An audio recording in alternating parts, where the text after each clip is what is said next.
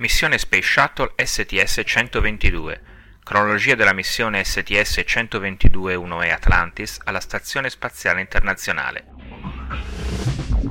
20 febbraio 2008, quattordicesimo giorno di missione. La sveglia per l'equipaggio di Atlantis per le ultime ore da trascorrere nello spazio è iniziata alle 11.55 pm, le 6.55 ora italiana, con la musica di Hail to the Spirit of Liberty di John Philip Sousa e dedicata al pilota Alan Poindexter. Le operazioni di uscita dall'orbita sono iniziate alle 3.05 am, le 10.05 ora italiana, e circa un'ora dopo il centro controllo missione ha dato il via libera per la chiusura dei portelli del vano di carico. Le opportunità di atterraggio per oggi erano tre, le prime due al Kennedy Space Center e la terza alla base di Edwards in California. Fortunatamente le condizioni meteo in Florida hanno cooperato ed è stata sfruttata la prima opportunità di rientro. Alle 6.59 am, alle 13.59 ora italiana, è stata eseguita l'accensione dei due motori orbitali, che hanno rallentato la navetta abbastanza da far sì che la trazione gravitazionale terrestre prendesse il sopravvento. Alle 8.07 am, alle 15.07 ora italiana, la navetta spaziale Atlantis ha toccato la pista numero 15 del centro spaziale Kennedy, concludendo una missione pressoché perfetta. A bordo i sette uomini di equipaggio composti dal comandante Steve Frick, il pilota Alan Poindexter e gli specialisti di missione Leland Melville, Rex Valheim, Hans Schlegel, Stan Love e Dan Tani.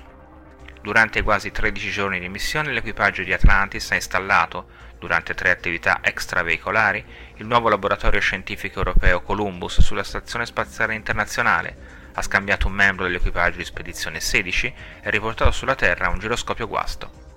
A bordo della navetta era partito l'astronauta francese dell'ESA Leopold Heyers, che ha dato il cambio a bordo della ISS a Dantani, che vi era arrivato con la missione precedente STS-120.